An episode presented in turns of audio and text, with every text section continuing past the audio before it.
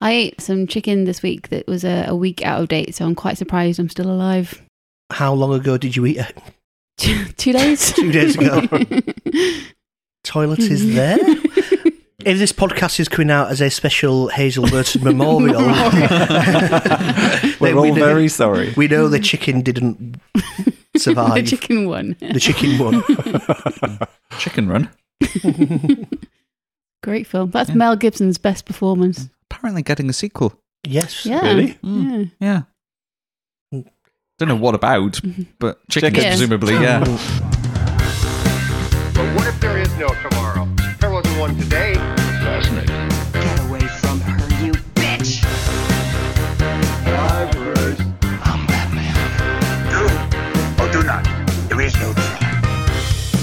Welcome to the Nerdfest podcast. Today we've got, Dan Watkins. Jon Farthing. Peter Johnson. Andy Chandler. and I'm Hazel Burton. I'm Hazel Burton. No, I'm Oh, Hazel that's got Burton. me And confused. so's my wife.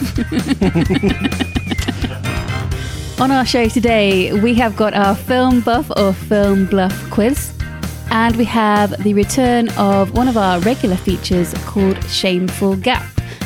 And today we're going to cover what, Dan? I have never seen The Exorcist. Shame. It was scary. So let's start the show.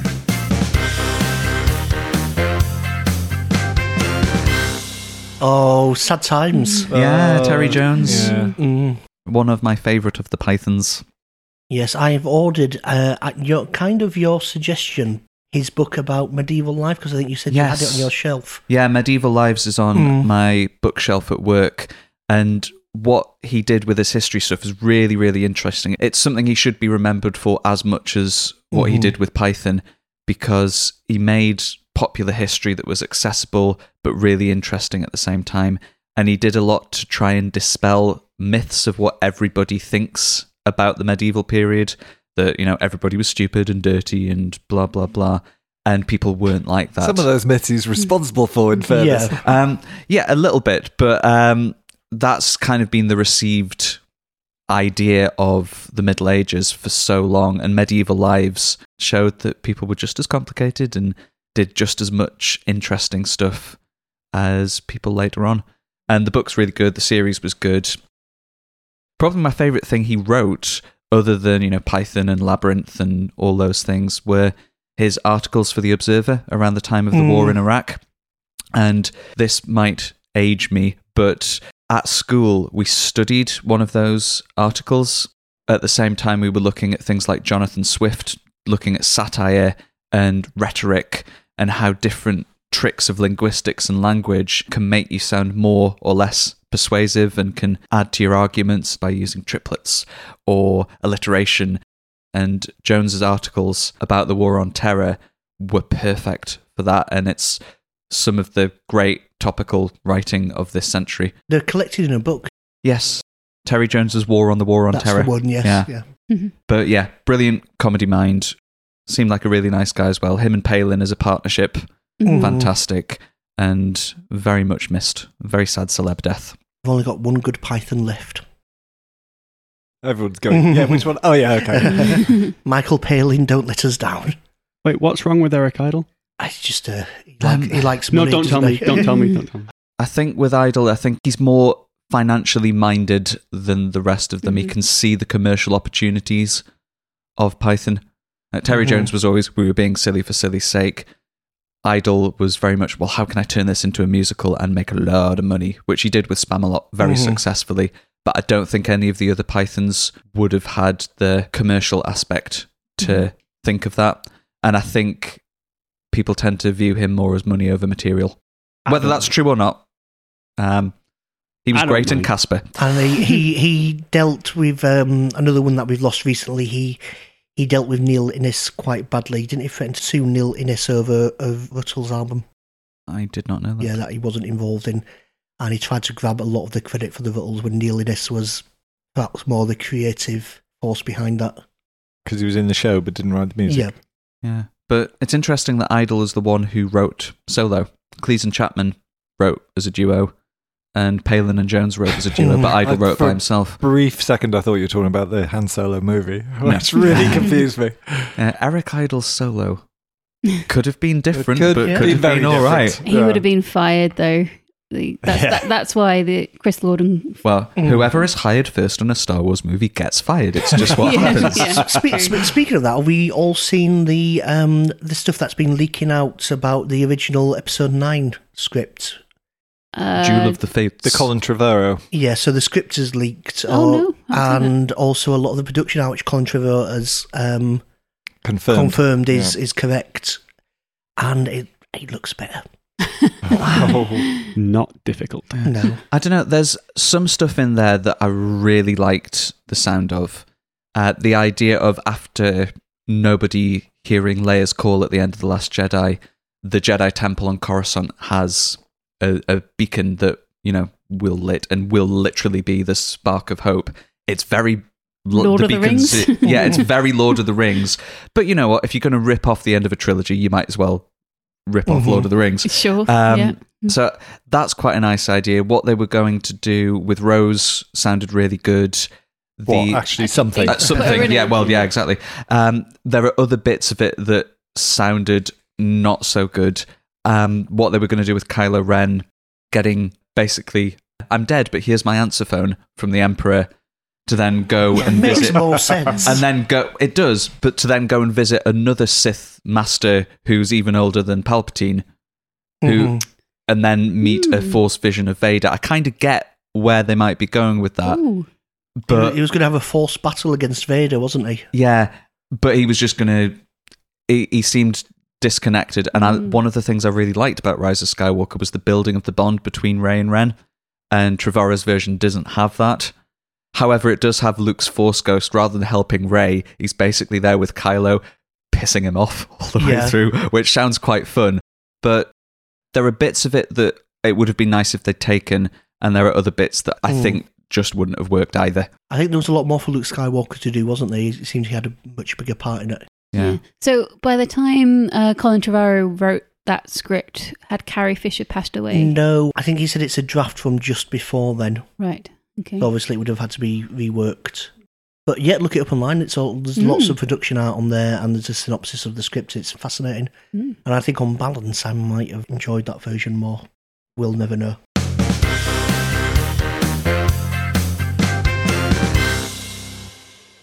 First up is our film buff or film bluff quiz. So, for anyone who's not heard this before, we have three facts. Two of them are true, one of them is not, and we're going to try and work out which is the bluff.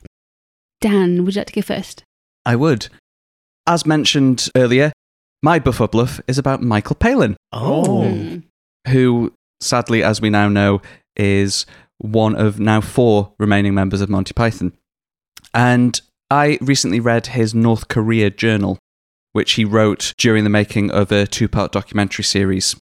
It's a really interesting read, him trying to process what he's seeing, realizing that what he's being taken to isn't the grim wasteland that some people might have you believe meeting nice people and having nice meals and getting on with people and getting to know people, but at the same time knowing that he's only seeing what people want him to see. It's just really interesting to read how he deals with that as he's going. So I've got three facts about Michael Palin, uh, two of which are true. One is a lie. Number one, North Korea was the 100th country Michael Palin has visited. Number two, Michael Palin has an asteroid named after him. And number three, he was producer John Lloyd's first choice to host QI, but when he turned it down, Stephen Fry got the job. Mm. Now, if you were going to uh, name something after Michael Palin, would you name it an asteroid? Something like as weird and planet destroying is that? what is the asteroid called? The asteroid is called Michael Palin. I would have thought you'd name something grander. I mean, he's worth, he's worth like at least a planet, right? Not, there's not that asteroid. many planets. Well, there's many, many planets. Okay, yeah, yeah, I mean, Somebody needs to listen to the Galaxy song from Meaning of Life. um, now the QI thing. I know Stephen Fry was originally down as one of the panelists rather than the host. and he switched to be the host. But I don't know whether John Lloyd wanted to do it himself originally. I think he might have done because I mean, there's things like the Museum of Curiosities where he's been a presenter, though he's always had sort of like a comedian as a sidekick for that. Mm. I mm, when you said uh, the QI fact, uh, that that unlocked a little part of my brain, and I, I think I remember that. I do think I Mm. remember Michael Palin being connected to that, so I think that's Mm. true. Have I you ever it- seen Palin present anything in that way? No, but Okay. he, he I'm not it. saying he couldn't, but I yeah. can imagine him doing.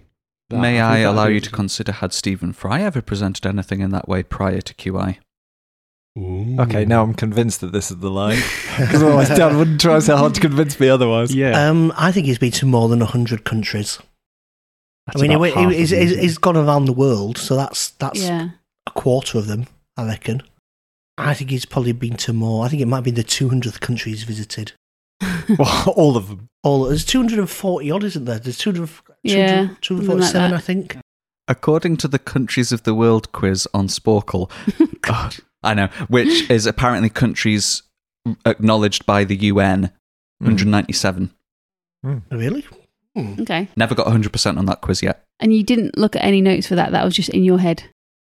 I do that quiz a lot on my lunch break. All right. The same quiz over and over. I want to get 100%. I want to try and remember all the countries. Yeah. Don't judge me. What's the highest percentage you've got? Um, Four. no, I think I've missed seven. It's impressive. So it's a map and you click and say what country it is. Yeah. That's that's. Oh, you don't have to do it by location. You just write the names of the countries Okay. and they turn up on the map. Mm. I'm I'm still going for the asteroid. I just think maybe a star instead of a Yeah. boulder. Yeah, I'm going to go for the asteroid as well. I reckon someone else, maybe John Cleese, has had the asteroid named after I'm him. going to And go for the number of countries. And I'm going to go for QI. I think he's been to more than 100 countries already. hmm Jon is correct. Oh. According to the North Korea Journal, North Korea was the 98th country that Palin has visited, so he hasn't visited 100 yet, apparently. Uh, he does have an asteroid named after him, as do all the members of Monty Python. So Terry Jones, Terry Gilliam, John Cleese, Graham Chapman, Eric Idle, and Michael Palin have all got asteroids. And which is the most destructive? Oh, it doesn't say. I didn't say that. And he was John Lloyd's first choice to host QI. As you said, Jon, Stephen Fry was originally going to be a team captain. He was going to be Team Clever, and Alan Davies was going to be t- Team Stupid. Hmm. Um, I don't think they would have been called that in the Yeah. program, but the reason why there's only that one regular panelist of Alan Davies must be because the original version was going to have someone on the opposite team. Mhm. So there we are. Michael Palin. What a nice man. Everyone says so. He's lovely. I'd give him a little cuddle. Oh, No joke, I would. I'd, I'd give him a hug and say, You're a nice guy, Michael. don't you think he would put a hand up and say, no, thanks, Jon? No, I mean, is he? I'd ask him first. I Yeah. wouldn't just go straight in for the hug. I did meet him at a book signing once. Did you? Was he nice? He was very nice. Did you Oh, give him no, a hug? Please, please tell us he I- was a twat. No, um, I didn't give him a hug, but he gave us some tips on traveling. Um, hmm. hmm. Because at, at the time, my other half was trying to convince me I wanted to go and visit India, and I wasn't sure whether that was a place I was really keen on. And his tip was go because you really want to go. If you go because you think you should, or you go to these places that everybody says you should go to, you're not going to get the full experience. Want to go, and your experience will be much better. Did you ever go to India? We have not yet been to India, but I am happy to do so if she would like to go, for she is going to Galaxy's Edge with me later this year. Therefore, you owe her. Therefore, I owe her. Jon, you're buff or bluff. Yes, I've got some more musicians that were almost in movies. So um, I think we talked a while back about things that Michael Jackson was almost in. He tried to buy the rights to Spider Man to put himself in a Spidey film and cast himself as Peter Pan, I think. So a few things. But other musicians have almost been in films. So these are some early casting choices for films that did not come about but which were seriously considered. Dirty Rotten Scoundrels was originally conceived as a vehicle for Mick Jagger and David Bowie. An early version of Lord of the Rings would have had John Lennon as Gandalf the Wizard and Ringo Starr as Bilbo Baggins. And Bez was approached to play the part of Spud in Train Spotting. Bez from the Happy Mondays. What's Bez's Scottish accent like? I don't know. Oh, that is a point. Yeah. Hmm. yeah. Bez is a musician, you say? Well, yeah, it's a fair point. Yeah, it's a, it's a, what was it? Vibes, I think he was credited with on the Happy Mondays and Black Grape. But he does play the maracas. Now, the John Lennon Ringo Lord of the Rings thing. Was this the I, animated Ralph Bakshi one? I think they might have been considered for that. I have heard Beatles and Lord of the Rings it, it was a live together before. one. Yeah. But I thought they were all the hobbits. I didn't think any one of them was going to be Gandalf. I thought they were going to be Frodo, Sam, Merry, and Pippin. Hmm. So that could be a sneaky bluff. hmm Mick Jagger and David Bowie. David Bowie, Dirty Rotten Scoundrel I mean, they have both been in. They have both starred in Mhm. movies. Yeah. And they did that have that little period of being a duo. Well, they did the one song. I haven't seen Dirty Rotten Scoundrels. When did, Shame. thank you. When did that come out? 84, 85? He's saying Mm. that because he knows that's the live aid dates, and he's trying to make it sound plausible. Right. It's mid mid mid 80s. I don't know the exact year. And who was in it? It was Michael Caine and Steve Martin. So Bowie would have been Michael Caine and Mick Jagger would have been Steve Martin. Do you know the comedy chops of either of them? Jagger did host SNL and appeared in sketches, and from So- what I've so seen of did them, everyone. was quite Mm. funny. Yeah. hmm So Bowie certainly was known for having a, a sharp wit. Mick Jagger's acting was, you know, your performance. You had Freejack, I think he was in as well. was he Ned Kelly at one point? Yes, he was, Ned Yeah. Kelly, yeah. Remind me which is Spud from Trainspotting. He took you, that one. Uh, you were Ewan Bremner, Hmm. so they're constantly off his face. Yeah. It's Okay. typecasting them. Yes, But yeah, I think the accent might be the, the odd one for that. Did Bez and Ewan Bremner look vaguely similar in the well, it's- nineties? It's, not. It's how they're described in the book. It doesn't matter when they Mhm. look like each other. No, I'm just thinking whether Jon's picked this as a bluff because they look a little bit like each they're not other. a million miles apart. yeah. I mean the Trainspotting book, um, Begbie was a big, massive bloke, wasn't he? He was like a bodybuilder type thing that everyone was scared of, and then they cast Robert Carlyle in the film. And everyone was still scared. yeah. I'm going Bez. I'm going Bez because it feels like though the the Barry and Jagger does feel Jon territory as well. hmm Uh, I'm I'm going to go Bez. Yeah, me too. I'm going for the Hob Beatles. That's the stupidest sounding. Sold. There were Here's so many million. stupid Beatles things at the time, though. this is true. Yeah, um, three of you are correct. Bez was never approached to play Spud in Trainspotting. Wh- which three? I think it would have been good casting. Peter.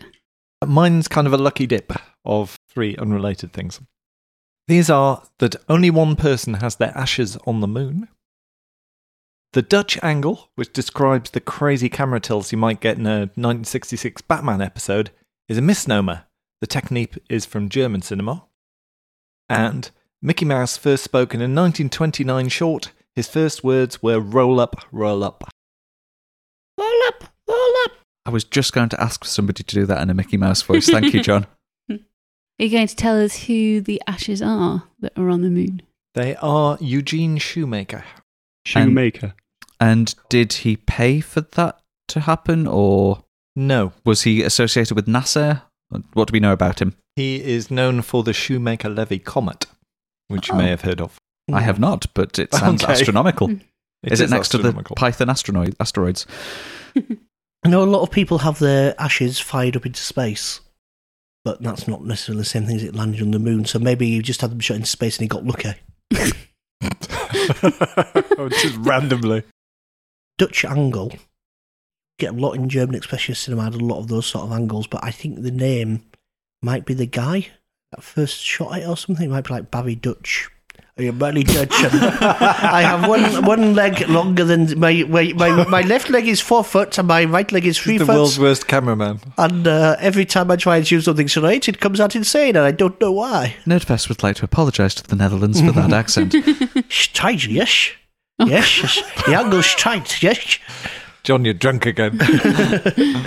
Are you drinking German beer? I'm drinking um, premium lager. Where's Moretti from? it's Italian.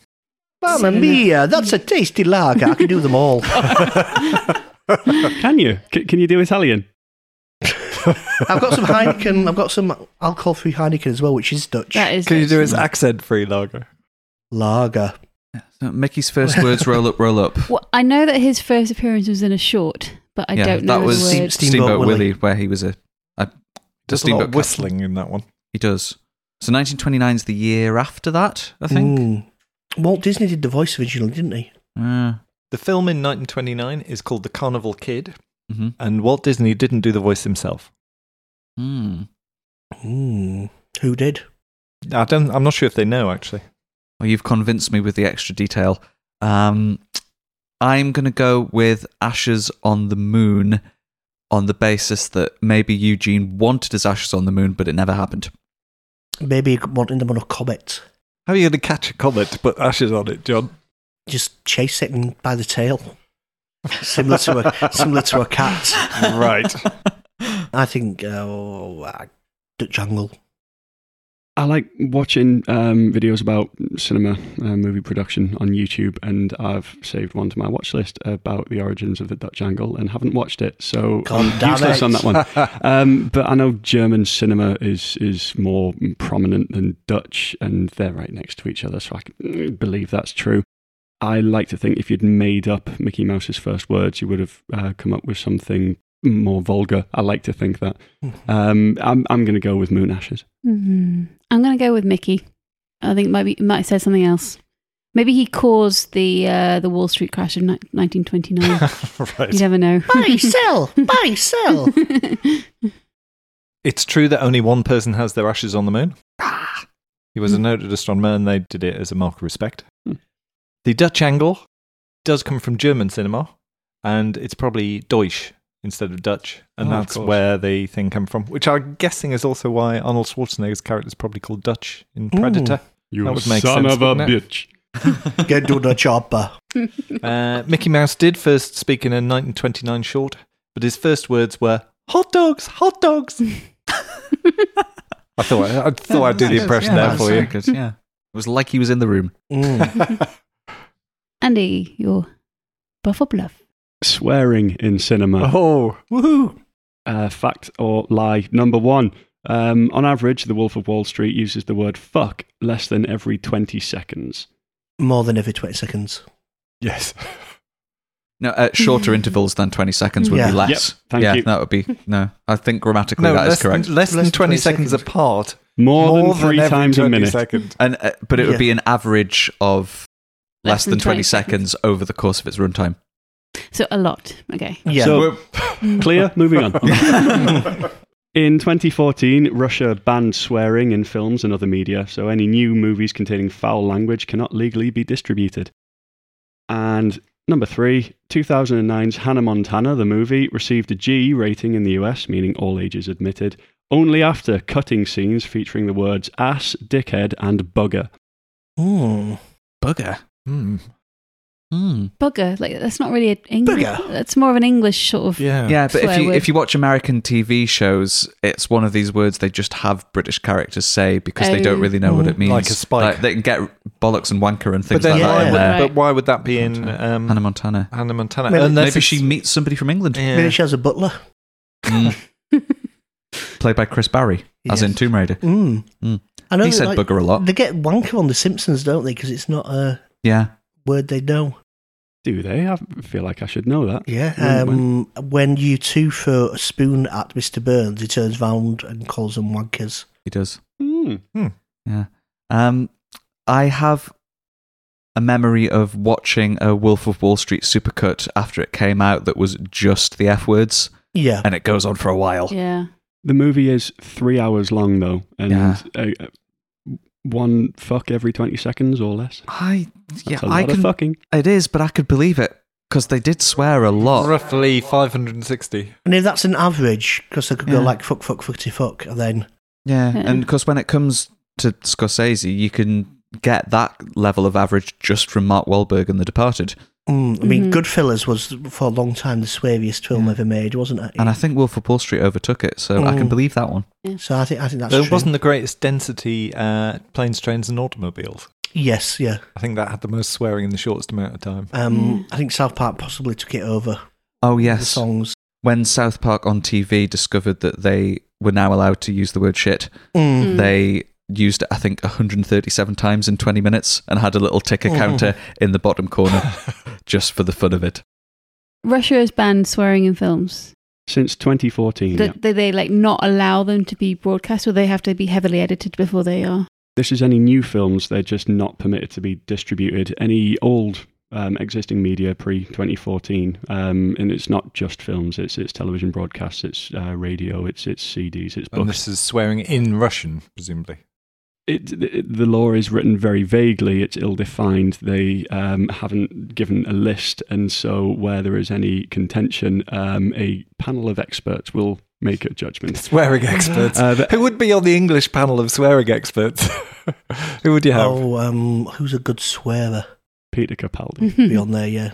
Um, I- um, so you wouldn't go for um, hi- hideous like Bernard Manning and Jim, Jim Davidson. Oh God. I told a joke at work the other week, and somebody said, "Ha you're you're really like funny, but like your, your jokes with that accent, you're funny like Bernard Manning." and they didn't mean it as a weird insult. They um, these are the people I work with. Hello, listeners. Yeah, Now, with with the Hannah Montana thing, this I can believe to an extent because I know that the first Paddington film was a U over here, but because of Simon Farnaby ad libbing a line of "Stop that sexy lady," that got it put up to a PG, which is crazy. But the first Paddington is a Mm. PG, and it's because of that line where he falls a little bit in love with Hugh Bonneville in drag, or dressed as a woman, I should say, because it's probably not drag, technically speaking. So if they can do that to Paddington, I could see the US census being similarly conservative with Hannah Montana. In communist Russia, we stub toe, we swear, we go to jail. this is Arnie again. I'm going to go with Russia as a bluff because, well, I mean, Pussy Riot are probably banned there anyway, but they are Russian and mm-hmm. they exist there. I just After I- 2014? They are I just Russian and love- they exist. I loved when they were a news story, uh, so you had all the really straight newsreaders on English news uh, talking about Pussy Riot. Yeah. Cracked me up every time. Mm. I didn't mention before, um, anything that was pre 2014 that includes swearing in Russia is allowed to exist. They don't burn it in a big fire or anything, but if it's sold, it has to be sealed and it has to have a label saying it's obscene. Right. And does that make Hmm. it sell better?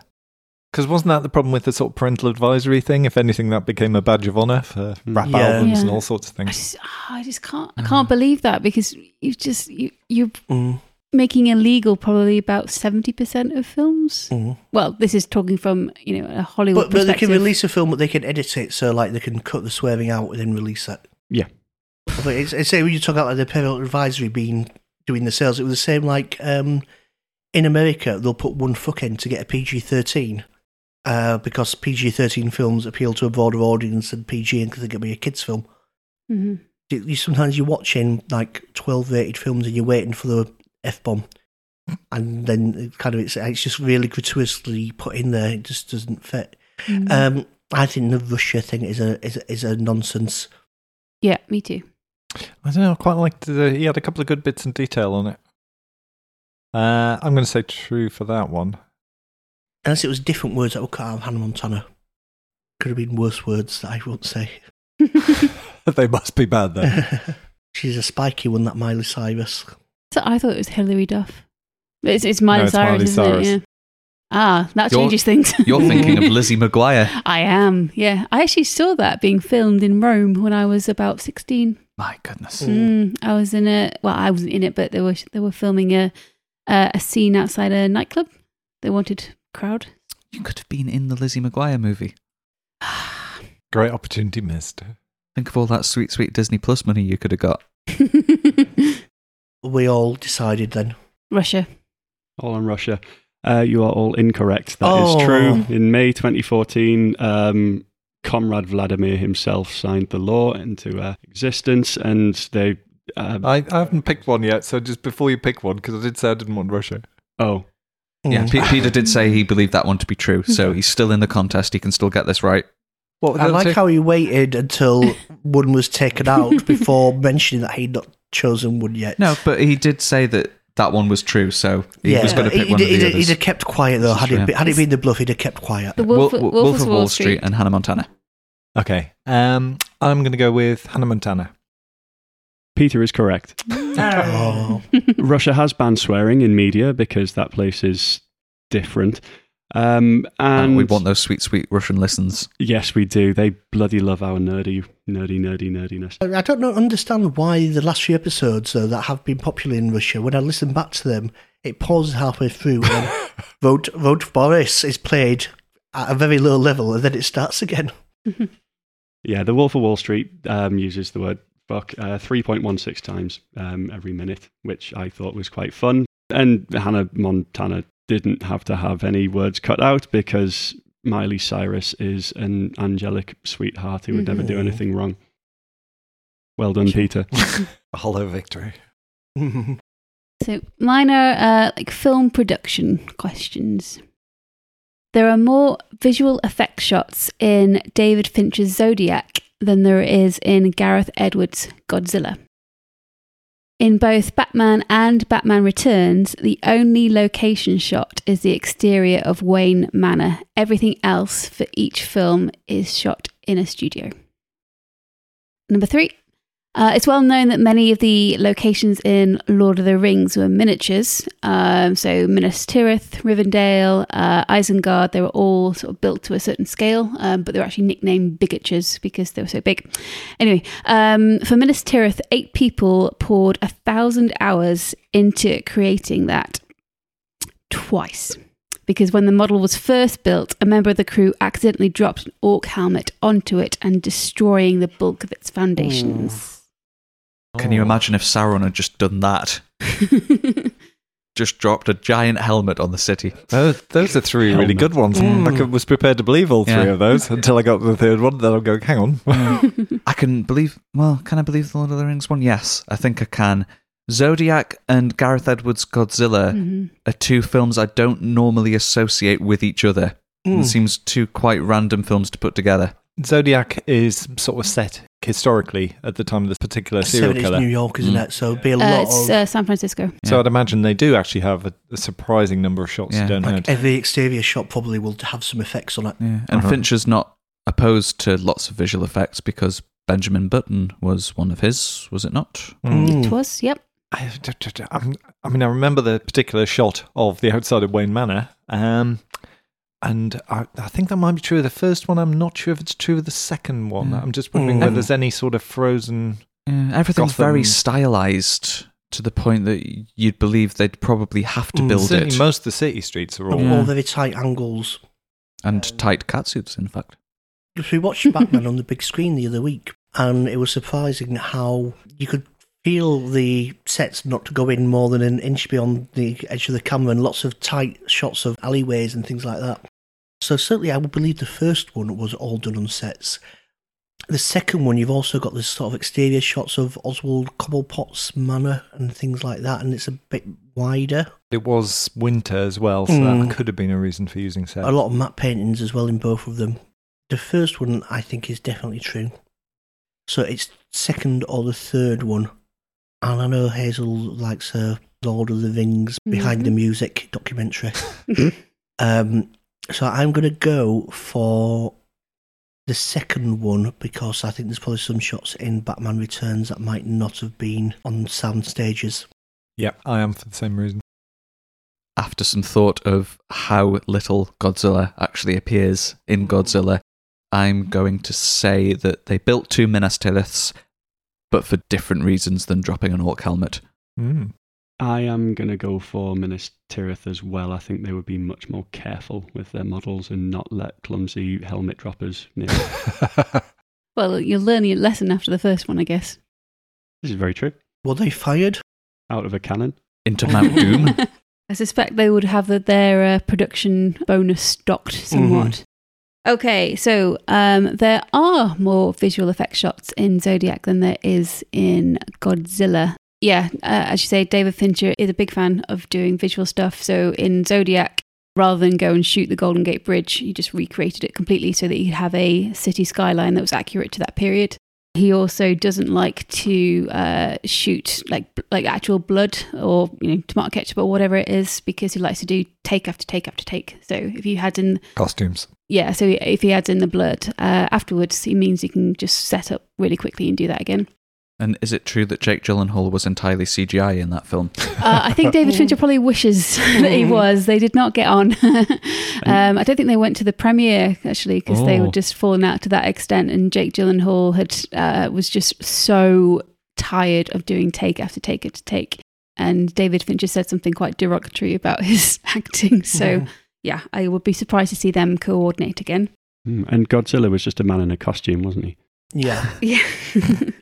The Batman fact is true. Ooh. So the first Batman was shot entirely in a studio in London.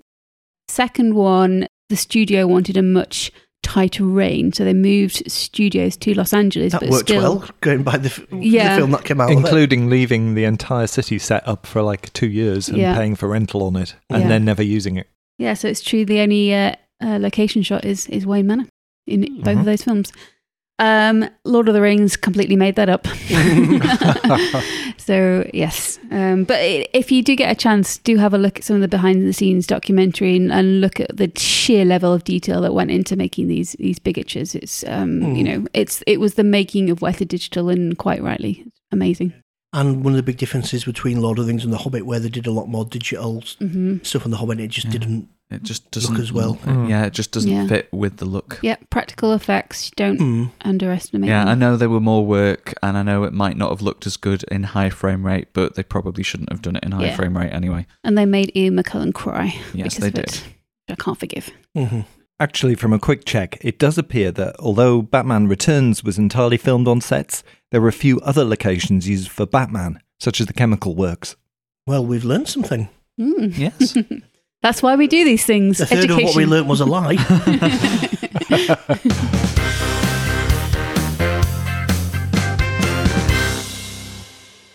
now it's time for Shameful Gap. When one of us nerds has not seen something that folklore would dictate that they should have done, they own up, watch it for the very first time, and then come to the podcast to review it.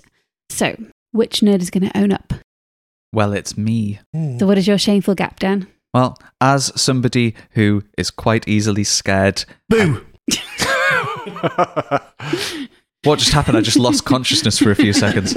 Um, yeah, I, horror films tend not to be high on my watch list, so there are several classics that I've never seen. One of those, up until recently, was The Exorcist. Shame. Yes. But I borrowed a Blu ray of The Exorcist from Mr. Jon Farthing, and we picked a day during daylight hours to watch it so we wouldn't get too scared. And I thought it was really, really good. Hmm. I was I'm pleased. I was unsure. yeah, I really enjoyed it. And so much so that I don't really have much written down. I had my Nerdfest notebook ready, I had pen in hand ready to scribble down what I thought, but just got caught up in it all. Particularly the climactic exorcism itself. You just can't take your eyes off the screen Mhm. throughout that whole sequence. It's so brilliantly done. The camera work, the direction, all the way through is fantastic. What I wasn't expecting was a whole opening sequence in Iraq. That took both of us completely by surprise. We knew the vague story of Regan being possessed and an exorcist and a priest coming in and the iconic horror moments of the head turning all the way around and the green spewy stuff. Didn't expect a prologue in Baghdad. Um, so that was really cool and was really good to watch on Blu-ray actually. The HD transfer seems to have been done incredibly well because it looked so sharp and so well lit. It was a real pleasure to watch it on Blu-ray, which I'll be honest, a lot of the time I don't notice a lot of difference, but you could tell the transfer had been really well done with this one. The slow burn of the story with that long prologue, with just slowly getting to know the characters, actually makes it more scary. Everything was calm and then things just happen, but not in a jump scare way like they would do it now. It happens and it's the more frightening for not much having happened up to that. And the iconic scenes are still really shocking. There was a sequence with some blood and a small silver crucifix that we both recoiled Mm. in horror. It's even now it's really horrible to watch. I, I've seen the film in the cinema a few times with people that don't know it, and bits of the film are dated a little bit, I would say. And up to that point, you, there's some little bits of staggering in the cinema and a bit of the audience not being terrified. But when that scene happens, I've never seen a cinema also collectively gasp and Uh, I thought Max von Sydow was absolutely great. He just commands authority and he plays that part perfectly. You can sense the importance of him as a character, and he's somebody that you feel like you'd automatically listen to, which is why, again, the ending spoilers for a 45 year old film upcoming. But I didn't expect the way it ended either. I didn't expect him to die. I didn't expect Father Karras to be possessed and die either. I did sort of think it was going to work out and they were going to exorcise the demon because I knew there'd been sequels and I assumed the sequels would have been about The Exorcist. But maybe Mm. maybe they are. I haven't seen them. But overall, really, really enjoyed it. It earns its status as a classic, and I am now happy to listen to what people who have seen it and know lots about it are willing to tell me about it because it's great. Uh, was I alone in having watched it, not realising that Max von Sydow, before I knew who he was, I didn't realise it was a young actor in old age makeup. I didn't know that either. Uh, I think you might have told me that before, but that's Mhm. the only reason I knew. Yeah. 45 years old. Mm. And he kind of looks like that now, doesn't he? Yeah. Mm. Mm. Because I'm right and thinking that this is one of your faves, Jon. Oh, very much so, yeah. The reason it worked so well was the tension between the director and the writer. So the writer's very much involved. So it was written by William Peter Blatty, who is a, a Catholic, and it's directed by William Peter Blatty, William Friedkin. friedkin who's an atheist Jew. New York, very streetwise, did the French Connection. So that tension between the belief and the religion, I think religion wins out in the film in the end. Sure, I don't like it. I don't like the head spinning round. Don't like as in it creeps you out, or don't like from a technical point of view? If I was going to make the film, I would keep it a lot more ambiguous as to whether she was actually possessed or just mentally ill. You know, because you can, if you're ill mentally, you, it can have physical manifestations. So the, Uh, the doctors talk about the- that. Exactly, yeah, Yeah. yeah, So I would have liked that ambiguity to continue throughout the film. Yeah, there's no doubt by the end that Mhm. she is possessed by the devil or a demon or whatever it is. Mm. Because yeah, it's horrible. Mhm. Oh, poor girl. You, you're right. You're picking about the slow burn, and that's something that you probably wouldn't get in a, in a modern horror movie. You know, the first hour or so, you're spending with the characters. Things are starting to go wrong, but it just ratchets up the tension until it's it's almost unbearable. And when when things do happen, you're invested in, in the characters. Do you know how um, the, the obviously it's not her voice spouting out obscenities. No, I didn't think it was. Yeah, but um, she would be mouthing things like "Your mother darns socks quite well." which would be and then overlaid with the the the, the obscenities. Am I right in thinking that Linda Blair, who played her, didn't see the film until she was grown up? Is that right? I've heard that before. Um, I mean, she was in the first sequel, and she was in Repossessed with Leslie Nielsen, oh, yeah. which is not not a classic. But the book's very good. The film's better than the book. It's in that small circle. I think you've got that Silence of the Lambs, The Godfather. There's not very many where the book, so where the film is superior to the book. Um, it's just it's it's almost the perfect horror movie. In England, it had a weird thing where Mm. it was wasn't available on home video for an awful long time, didn't it? Yeah, I watched it many, many times on actually on a Dutch videotape from Deutschland, from, from, from Holland. It was nice, it was tight. um, so, so my early memories of it are a slightly blurry VHS with D- Dutch subtitles at the bottom, bought from a, a dodgy market stall in Leeds. Um, but we saw there was a cinema in Leeds that used to show it every Halloween as well. And I went and I met William Peter Blatty, and I couldn't get the film signed because he still couldn't get it was it was coming out on VHS and DVD a week after I met him, but you couldn't legally buy it. But it's just it, it's a film about ideas. It's a film that's not scared to talk about religion and theology and not give you all the answers. I just absolutely love it. The sequels, there's a one good one. Exorcist III is a really really good film, written and directed by William Peter Blatty based on a follow up novel that he did. And it was a tumultuous making of, you know, lots of reshoots. He made it work thematically, but one character is played by two different actors during the film. And there's a tacked on exorcism at the end because they made the film And then someone pointed out to one of others that they've made a film called The Exorcist III, and there's not actually an exorcism in it. so it falls apart a bit at the end with a big budget, suddenly, you know, trying to recreate the exorcism from the first film. Why are the two actors playing the same role? Reshoots, essentially. I, I don't want to spoil it because I really want Dan to watch it because I think he'll enjoy it if he likes the first one. Should he skip two? Definitely skip two. Two is famously one of the worst films ever made, and they don't follow on from each other.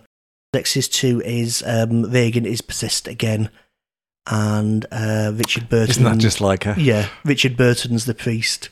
And I think James Earl Jones is involved in his bees for some reason. Uh, Not the bees. it's awful. Yeah, we didn't watch any of the making of documentaries on the Blu-ray, but it is a film that when you're watching it, you think, how did they do that? Like the bed shaking up and down and things like that. Not in a way that takes you out of the film, but in a way that it looks so real and convincing. Mm. You wonder how they did it. And I'm sure the making of tells you. Yeah, well, the, the bed is up against the back wall, and they're behind it. Forklift? Basically, yeah, essentially a forklift going through the wall that's lifting the bed up and down and shaking it. And um, Ah. Linda Blair was on ropes being thrown back and forth and actually injured her back quite badly. I am not surprised. Um, they kept the set very, very cold so you could see the breath coming out of the characters' mouths. And William Friedkin kept a tense atmosphere and set by just randomly shooting a shotgun into the air. Sorry. he had a shotgun, and to keep the actors on their toes and uncomfortable, he would just randomly shoot a shotgun in the air. He's a bit loopy. Um, there's two different Exorcist 4s. Paul Schrader of Taxi Driver fame made a version of Exorcist 4, which Warner Brothers hated so much they completely reshot. Paul Schrader again did like a deep thing about theology and religion, which is kind of what you'd expect for him. Warner Brothers went, yuck, this isn't what we want. We want a mainstream horror film. Dumped it entirely, reshot the entire film. I think keeping only one of the actors with Renny Harlin as the director. That was released. It was terrible. So then, when it came to release the DVDs, they released two separate DVDs with a very short time frame. One called Exorcist the Beginning, and one called I think Exorcist Legion. So there's two different Exorcist fours made and released around the same time. And there's a TV series as well, which I think lasted two seasons, which I've not got round to seeing. With um, the woman from The Fly, Geena Davis? with Geena Davis, Who was married to starring- Renny Harlin, wasn't Yes, she? yeah, it all Oh, it all and- ties in together. And together. Jeff Goldblum. On a scare level, where do you think it sort of sits? Didn't have nightmares, hmm so that was good. Did think I saw some silhouettes at like two o'clock in the morning the night after seeing it, but I think it was more unsettling and creepy than outright scary. Okay. Which, you know, certain things like the first time I read about Dementors in a Harry Potter book, Uh-huh. the, the idea of a Dementor is still scary to me. This didn't have that same effect. Horror is the right word. It might not be fear, but it does give you Mm. that similar effect. Scariest bit for me is the MRI scan. You know, where they're putting the needles in her neck and Yeah, doing all hor- that kind. That's um, really scary. I was permitted to look away at that Mm. point. I was told, keep your eyes closed. I'll let you know when it's over. So, uh, yeah, I don't deal with that sort of thing very well at all. Scarier than the demon. If you're in the UK, which obviously most of our listeners may be, on the BBC iPlayer, there's a documentary called The Fear of God 25 Years of the Exorcist, which is a Mark Kermode documentary. It's 80 minutes long, really in depth, and I really recommend that as a watch as well. He speaks to pretty much everyone involved in it and goes like all the making of stories and the history of it and so on. So, how many uh, head turns out of 10? I would not only give it nine head turns out of ten, but I'd give it an additional nine. The power of Christ compels you. Uh, not not a film I would put in my favourites of all time, but undeniably a classic. I've never seen it.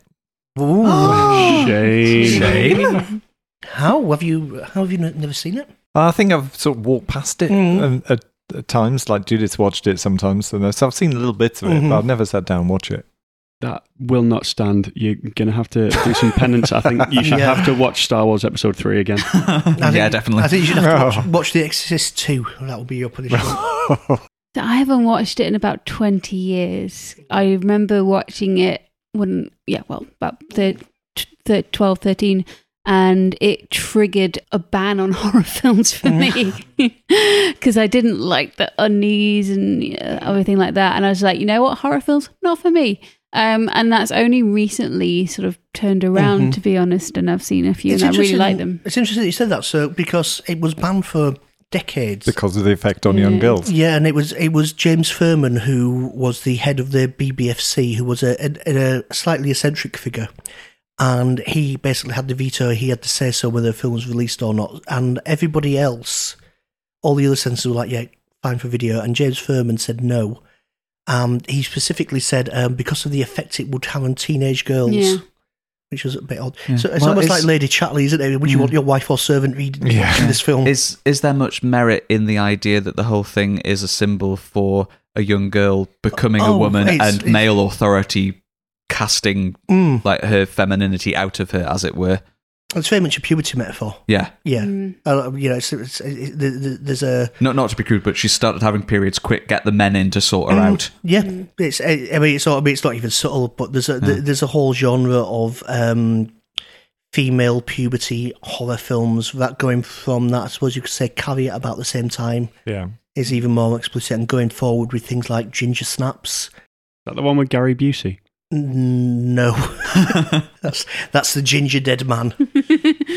But yeah, it's, it's I mean, it's very very much clearly about that. I'm not entirely sure about the patriarchy smashing the womanhood out of her, but certainly I can I can see how that's that's one reader, but it's very much Yeah. about the horror of female sexuality, and, and it's a film. It's the male gaze on that, so it's something to be feared. Yeah, it's ju- just because by the end, when she's no longer Mm. possessed, she is the image of what two old authoritative men have made her, if that makes Yeah. sense. The possession has come about through her own action with the Ouija board, Mm-hmm. and it is only through men casting her out and explicitly dealing with her that she returns to what is an acceptable version Mhm. of herself. Yeah. I might be reading too much into it, Oh no, no, but um, you could certainly see that reading in, in it. Yeah. And, you know, picking priests as the exorcist, the Conjuring films do ghosts and things, but Yeah. they're a husband and wife team. So I would imagine that subtext isn't there so much if they were doing that kind of thing. they're also thing. terrible. I've never seen them. I, I don't I plan like to. them. Yeah, they're I a, think they're they're, a, they're a real couple, or they were. I think one of them. It's a real life recently. story. Yeah. um, because they were the same couple that investigated the Amityville Yeah. horror Yeah. house. Yeah. Yeah. They weren't very lucky, were they? Mm. Uh, but yeah, whether you take it as a metaphorical reading or you take it literally, the film Mhm. works Mm. on mm, all the levels. yeah, So well done to them. well done to that film.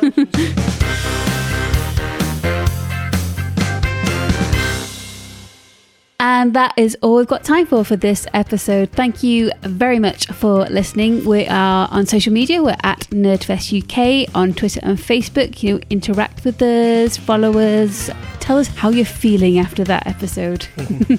um, and if you feel so inclined, we would love a, a, a review or just a little rating would be awesome if you've got the time. Uh, and Jon is going to do something very special for you as well. Jon. yes, I'm going to create an inaccurate Wikipedia entry about you.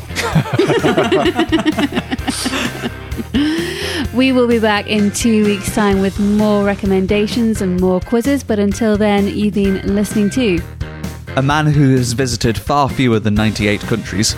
An old priest and a young priest. Bang! a man who fires shotguns randomly into the air. A man who wants to see the Russian version of Wolf of Wall Street. and a woman who's going to be very careful from now on with her orc helmet. We'll see you next time. Bye. That's that euphemism. Yeah. helmet. Only you, Dad. Well, this is this is awkward. Oh, dear. Bye. Bye.